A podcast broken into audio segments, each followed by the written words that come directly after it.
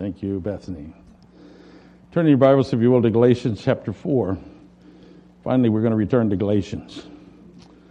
Galatians 4. We'll look this morning at verses 21 through 31, the end of the chapter. In case you haven't noticed, the Middle East is in turmoil yet again. Though it's certainly an oversimplification, the Middle East conflict could be described as a conflict between the two sons of Abraham. The Jews trace their lineage back to Isaac, Abraham's son through Sarah. And the Arabs, and thus the Muslims mostly, trace their lineage back to Ishmael, Abraham's son through Hagar. God promised to make both of those sons mighty nations.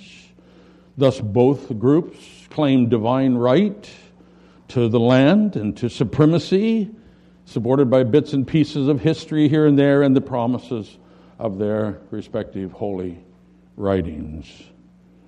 No wonder there seems to be no way of peace and reconciliation in the Middle East. But in our text this morning, the Apostle Paul makes clear that those ancient stories of the sons of Hagar and the son and Sarah have something altogether different to teach us. This history is not meant to give us a political roadmap to peace in the Middle East. It's meant to give us a roadmap to peace with God. It's meant to show us the significance of the gospel of the Lord Jesus Christ. And that's what we want to learn this morning. Let me read the passage. Galatians 4, beginning with verse 21. Tell me, you who want to be under the law, are you not aware of what the law says? For it is written that Abraham had two sons, one by the slave woman and the other by the free woman. His son by the slave woman was born in the ordinary way, but his son by the free woman was born as a result of a promise. These things may be taken figuratively, for the women represented two covenants. One covenant is from Mount Sinai and bears children who are to be slaves. This is Hagar. Now, Hagar stands for Mount Sinai in Arabia and corresponds to the present city of Jerusalem because she is in slavery with her children. But the Jerusalem that is above is free, and she is our mother. For it is written, "Be glad, O barren woman who bears no children. Break forth and cry aloud, you who have no labor pains, because more are the children of the desolate woman than of her who has a husband." Now you, brothers, like Isaac, are children of promise. At that time, the son born in the ordinary way persecuted the son born by the power of the Spirit. It's the same now. But what does the Scripture say? Get rid of the slave woman and her son, for the slave woman's son will never share in the inheritance with the free woman's son. Therefore, brothers, we are not children of the slave woman, but of the free woman. Here Paul describes the two women, Sarah and Hagar, by whom the sons of Abraham were born. First, there's Hagar. Here she's associated with Mount Sinai, where the law was given to Moses, and therefore with the earthly city of Jerusalem. She's associated with slavery, for Hagar was a servant. Her child was born by natural means of reproduction. Abraham had relations with her, and she got pregnant, had a son. Eventually, Ishmael, Hagar's son, persecuted Sarah's son, Isaac. Then there's Sarah. She was the free woman, the wife of Abraham. But she was barren and beyond her childbearing years. So her son was the child of promise, conceived by the assistance of the Holy Spirit long past the time when it was possible for Sarah to have a child. And her son Isaac was the rightful heir who was persecuted by Hagar's son Ishmael. So what do we learn? What do these two women represent? Well, Paul says that figuratively, they teach us about two covenants. The covenant of the law given to Moses at Mount Sinai and the new covenant established by the work of the Lord Jesus Christ. These two covenants, the old and the new, are as different as the slave woman Hagar and her son are different from the free woman Sarah and her son. So what's the point? What is the Spirit trying to teach us here? Well, there seem to be two things, and they're pretty straightforward, but we want to spend some time on them. The first, this answers the question, how can one become a child of God? That's our first point. You must be born of the Spirit. You must be born of the Spirit. The key words here are found in verse 23. Abraham's son by the slave woman was born in the ordinary way, but his son by the free woman was born as a result of a promise. You remember the story, I suspect. God promised to give Abraham an heir. Promised to make him the father of many nations. He said, I don't even have a son. God said, I'm going to give you one. So Abraham waited, and he waited. And he waited some more, and none appeared. So Abraham took matters in his own hands to make it happen. He took his wife Sarah's servant girl and got her pregnant. Thus he got himself an heir. He named him Ishmael.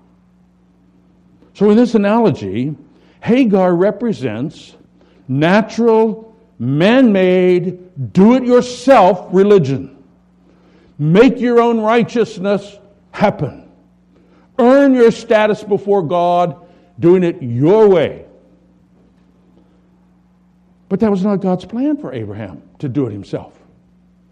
So in Genesis 17, God reminded, this is after Ishmael was born, God reminded Abraham of his promise to give him a son by his wife Sarah. And when Abraham heard this, he just fell face down and laughed, as Sarah laughed later too.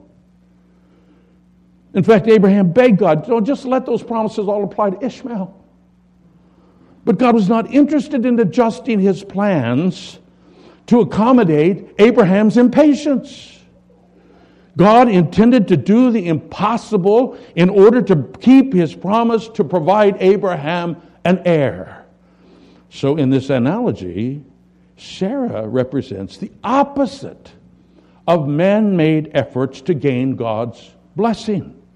She represents the supernatural work of the Spirit of God to give life to those for whom there is no hope. You see the distinction being made in this analogy? It is not a distinction between the Arabs and the Jews, the sons of Ishmael and the sons of Isaac, the religion of Muhammad and the religion of Judaism. No, the distinction being made here is the difference between religion, human attempts to work out and gain God's favor, and the gospel, the supernatural work of the Spirit of God, by which He transforms those who hear and believe in Jesus from being dead in sin to being alive with eternal life, from being guilty and under condemnation to being clean and forgiven, from being slaves of sin and self to being the children of God set free to know and serve Him. The point God is making is simply that do-it-yourself religion is not enough. You must be born of the Spirit of God. Does that sound familiar? Remember Nicodemus, John chapter 3? Nicodemus was a very religious man. He was a devout, observant Jew. He was the teacher of Israel. He was a member of the ruling council, the Sanhedrin. So he came to talk theology with Jesus. Came sneaking in at night so no one would see him probably, to check Jesus out and figure out how to pigeonhole this strange teacher. Jesus cut through all that pretense and went right to the heart of Nicodemus's heart. And said, I tell you the truth, Nicodemus, no one can even see the kingdom unless he be born again. Nicodemus thought that was absurd. How could a guy be born? How could he get back in your mother's womb? What are you talking about? And Jesus was relentless. He said, you're a teacher of Israel and you don't understand this. You have to be born of the Spirit of God. Your own efforts are never enough. In fact, they're counterproductive. You must be born of the Spirit of God. So now in Galatia, where Paul is writing this, new teachers had come since Paul planted the church there, since he came with the gospel, and people had understood the gospel and believed it and were joyous. These new teachers came and they said, well, that was a good start, folks. That's good that you believe in Jesus. That's a good place to start. But hey, listen, there's the law, you know. There's all 613 commandments of the law, and you need to understand those things. You need to learn those things. You need to be circumcised. You need to become an observant Jew. You need to begin to follow all the feasts and all those things if you ever expect you're going to earn God's favor. But here the apostle shoots back. You who want to be under the law, you ought to read the law. You ought to understand what it says. All Abraham's diligence to bruise an heir by his own efforts were fruitless. It only resulted in another slave son and centuries of hassle. God did not need Abraham's efforts. In fact, only God could do what God promised. Only by the work of God's Spirit could God produce an heir for a dried-up, old, barren couple. And in the same way, all your law-keeping, all your conformity to the rites of circumcision and the feast days will only enslave you to religion. To have eternal life, you must be born of the Spirit of God, and only God does that without your help. God supernaturally applies to you the life and new standing purchased by Jesus through his life, death, and resurrection. Many of us grew up in the church learning the rules, and being taught, though perhaps unintentionally taught nonetheless, that the way to earn God's favor, to gain God's favor, is to be diligent in keeping God's law. Folks, that will make you impressively religious, but it will not give you forgiveness and eternal life. It will make you impressively religious, but it will not give you forgiveness and eternal life. Only Jesus can do that. He died to pay the debt you owe to God. Then he rose from the dead in order to give you eternal resurrection life. Do you think you can self-generate God's forgiveness and eternal life? Are you a fool? Jesus didn't need Lazarus' help to bring him to life. God's Spirit, he doesn't need your life either, your help either. God's Spirit still gives new life through the word of the gospel, enabling you and me to believe enough to cast our dead, hopeless souls on Jesus, who saves us. Thus we are born anew by the Spirit of God, made part of God's new creation. Well, that's where it begins. But how then does God want us to live? How do we live this out? That's the second point. Live as children born of God. Live as children born of God. The Bible uses two different terms to describe this new life coming to us. The first is that we're born anew by the Spirit. He talks about that in John 3 and other places. But the other image he gives us is that we're adopted in Christ. Two terms, two figures of speech for basically the same thing. Now we don't have any human analogies for the new birth. That's something we just can hardly get our minds around. But we have lots of experience with adoption. And the thing everyone knows about adoption is that on the day that a child is adopted, everything changes. Does it not? Everything changes. The child's previous life is but a fading memory. His or her whole identity changes. And that new identity means a whole new lifestyle. So it is when we're joined to Christ, born of the Spirit, adopted into Christ. We become the children of God, and everything changes, and we begin to learn a new way of living. So our text points us to several things that change, things which describe this new way of life. I'm going to pick out three of them for you. Maybe there are more here. I only got to three. First, our life is changed in that we are freed from the slavery and condemnation of the old covenant law. First change, we're freed from the slavery and condemnation of the old covenant law. I want to be very careful here. We never want to imply even that God's law is an evil thing. It cannot be. God's law reveals God's righteousness. It's His a revelation to us of God's holiness. So as the apostle repeatedly does, let me affirm myself today that God's law is good, not evil. Nonetheless, our text clearly calls the attempt to live the Christian life by the law a kind of slavery. I didn't come up with that term. That's what the text says. We see it in verse 24 and 25. Hagar, who represents the law given on Mount Sinai, produces children who are slaves, while Sarah, who represents the heavenly Jerusalem, produces children who are free. So how can the law be slavery? Well, the law is an external code. It's a measure, a perfect measure of righteousness, which we can never attain because our efforts are dependent upon a sinful flesh. So we find ourselves obligated to do what we can never possibly do, and then condemned when we fail. That's hopeless slavery, is it not? Trapped in a situation you can't change and you can never measure up, and it's only going to condemn you. But the gospel brings good news. For Jesus was not limited by his sinful nature as we are. He absolutely kept the law, which showed him to be perfectly righteous. And now when the Spirit joins us to Jesus, his work is imputed to us. We are declared righteous in Jesus. Therefore, in Christ, we face no condemnation from the law, for Jesus has already paid for all of that. John Stott describes this difference between the law and the promise of the gospel this way. He says, in the law, God laid the responsibility on men and said, thou shalt, thou shalt, thou shalt not, thou shalt not.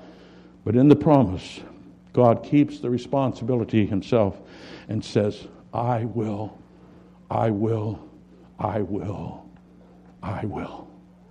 In other words, Christ Jesus frees us from the law and its condemnation. So what in practice does that look like? To live as children of God, free from the law. Well, it means that we're not even trying to establish a record of righteousness on our own. We're resting in what Jesus has already done. Those are two different mindsets. It means that we do not have our mind set on keeping the law. We have our mind set on keeping step with the Spirit of Christ. It means we're not trying to fulfill an obligation to keep the rules. We're seeking to fulfill an obligation to live out the love and grace of Jesus that's been shown to us. It means we're not trying to obey the Lord well enough that He will show us His favor. It means that we understand He has shown us His favor, and we're seeking to express our gratitude in love and obedience to Him. Let me just give you a homespun illustration, if I might, of the difference between living by the law and living in love and grace. Suppose you're a young woman working for a man who was tough, but fair, but tough. You guys, you'll just have to go with me a minute, and I know you can't put yourself in this situation, but just suppose you're a young woman working in a company that has a very tough boss. The boss established very careful, well-defined rules for his employees. He expects them to be followed as a condition of employment. One day he notices you, and he begins to pursue relationship a little bit. And one thing leads to the next, and eventually he marries you because he loved you and made you his bride. You become his partner. All that he has is yours. So in that scenario, let me just ask you, has your relationship to his rules for the company changed at all? Are you still a servant of the rules who's measured by your performance? Or do you live in a profound freedom from your old way of life because you are married to this man who loves you. Surely you understand everything has changed. Your relationship is marriage, not employment. Your relationship is personal, not a labor contract. You're driven by love, not fear. And his acceptance of you is based on his love and commitment, not your performance. Though all your former boss's rules may be wise and fair and tell you much about him, you're not in slavery to them anymore. They have no power to condemn you. Your relationship has been totally, radically, forever changed. Your life is about knowing and loving and cherishing this man who loved you first. In a similar way, living as the children of God means we're no longer under the slavery and condemnation of the old covenant law. As Romans 7 tells us, you died to the law that you might be married to Christ. Second kind of change has taken place. Our life has changed in that we are part of a new community. Part of a new community. These days, many voices from many places are speaking the importance of community. We're learning, and more as people's lives get isolated and uprooted, we're learning that it's not good to live alone. We're made to live in relationship. And as Christians, though, we're made to live in relationship like God does, the Father and the Son and the Spirit, in perfect eternal relationship. So in verses 25 and 26, our text makes a distinction between two communities. The people of the earthly Jerusalem, that's the Jewish community, which we read about throughout the whole Old Testament, and the new community, which is our mother, the heavenly Jerusalem, the new body of believers, of people reconciled to God in Christ, whether they're Jews or Gentiles. Now that may sound like an obscure distinction, but Hebrews 12 presses it with us, that we may know how radical a difference this is, these two communities. Let me just paraphrase what it says. It says, you've not come to Mount Sinai, impressive as the giving of the law was. You're not called to convert to Judaism and be part of that community, no. You have come to Mount Zion, the heavenly Jerusalem, the city of the living God. You've come to thousands upon thousands of angels in joyful assembly, to the church of the firstborn whose names are written in heaven. You've come to God, the judge of all men, to the spirits of righteous men made perfect. You've come to Jesus, the mediator of a better covenant, sealed by his own blood. It is this new community, this city of God, which is pictured in Isaiah 54 that Paul quotes from in verse 27. Here God promised that he's going to build a new and glorious city, not the literal Middle East city of Jerusalem. It's a community centered in heaven where Christ is. Some members of this community are already there with him. The others of us are still scattered throughout the world as aliens and pilgrims. So while people fight over the earthly city of Jerusalem, God calls us to pull up the tent stakes and make room, because he's adding more people every day from every place to his eternal city.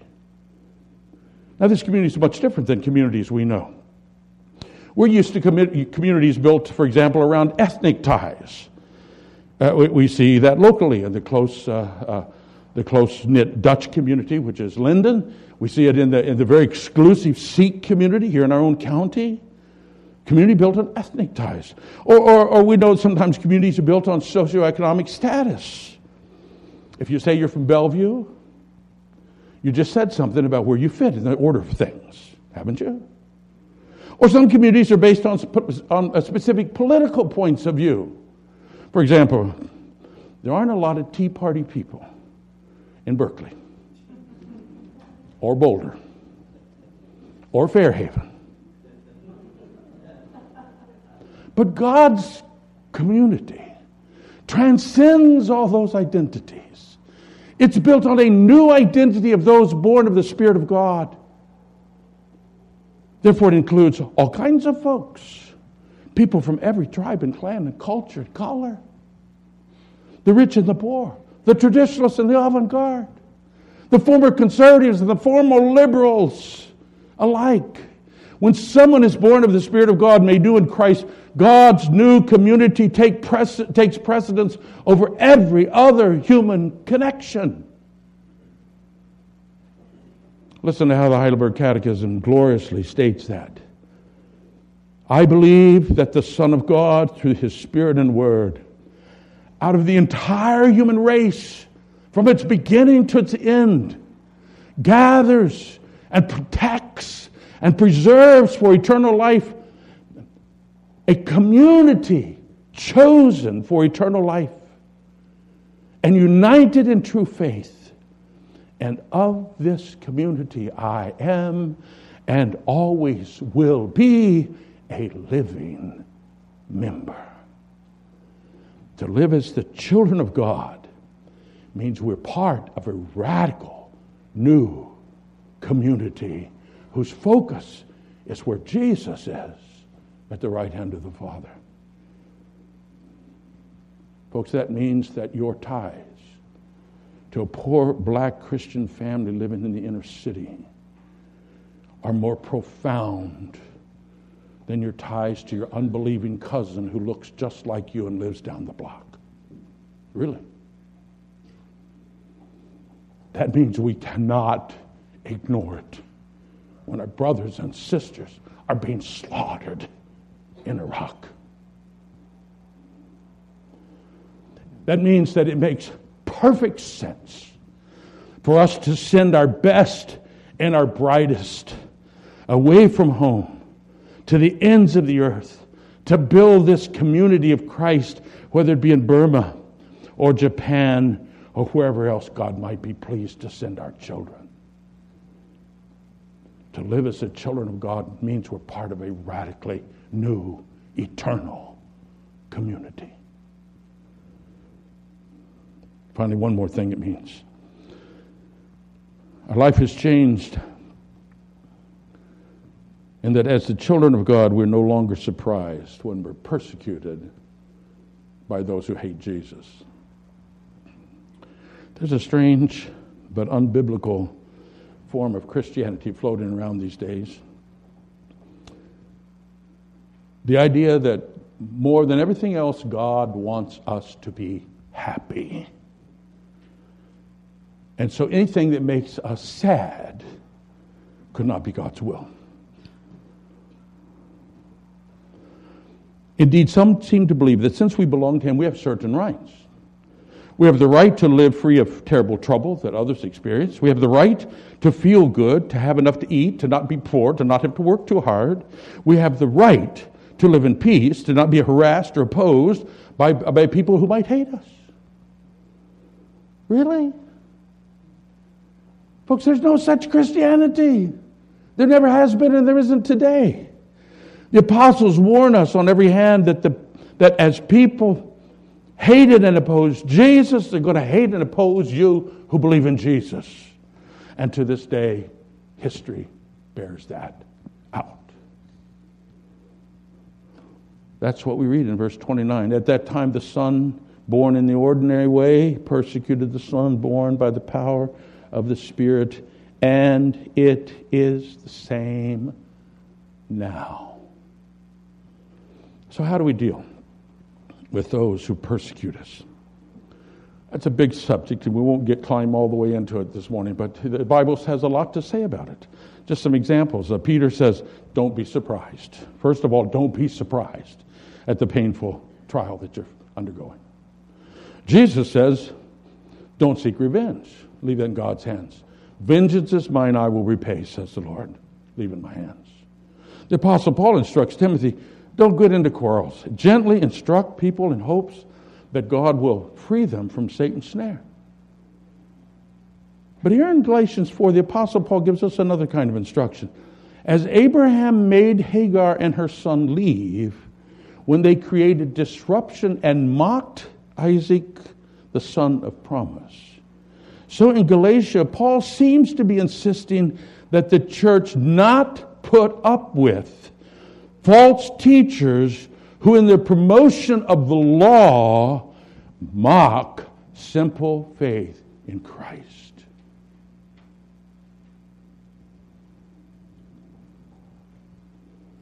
There are a lot of different situations we might be in. We need the wisdom of God to know how to handle persecution and opposition. But we ought never be surprised when those who reject the gospel set themselves against us. They set themselves against Jesus, you know. Through it all, we're called to never forget who we are. We are in Christ, the children of God. So live like that. Well, this is a difficult passage. Frankly, I've conveniently avoided it for almost 2 months here. But difficult or not, it is an important truth. There is a radical difference between living under the old covenant law and living in Christ. Seeking to win God's favor by keeping the law is not going to do it. Indeed, that's a different gospel. You must be born of the Spirit of God. But we're not just graciously born of the Spirit and then left to work it out by law keeping either. No, having been born of the Spirit, we're now to live as reborn children of God. And that means living free of slavery and condemnation of the law. It means living as part of a new community into which we've been called. And it means no longer being surprised when we're called to suffer for Christ. God give us grace to live that way, to understand who we are, and to live accordingly. Let's pray. Thank you, dear Father, for your word that stretches our minds to understand.